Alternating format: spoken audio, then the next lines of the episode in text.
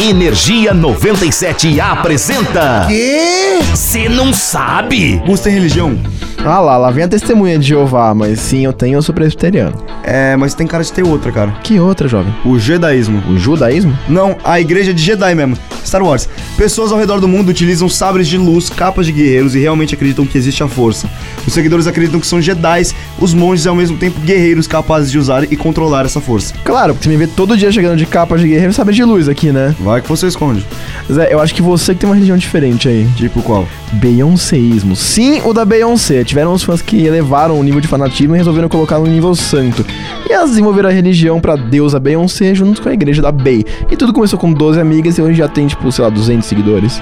É, eu não faço parte disso daí não, cara. Sei, eu tô de olho. E ô, será que o pessoal do estádio segue a religião do maradonismo? O que, que é isso? Aquela que o pessoal venera o Maradona, que tem sacerdote, altar, culto, mandamento e até Natal.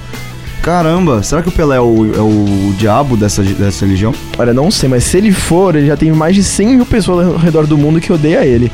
Eles ainda cobram um dízimo pros fiéis e comparecer ao templo, participar dos- das celebrações. Vê se pode. Caramba, que bizarro. Mas aí, se quiser saber sobre curiosidades bizarramente inúteis, Porém, incrivelmente interessantes. é só ficar ligado na Energia 97 que a gente tá sempre por aqui. Meu nome é José Constantino. Eu sou o Gustavo Favre e nós somos do Você não sabe. E que a força esteja com vocês. Energia 97 apresentou. Ah, já sei. O quê? Você não sabe?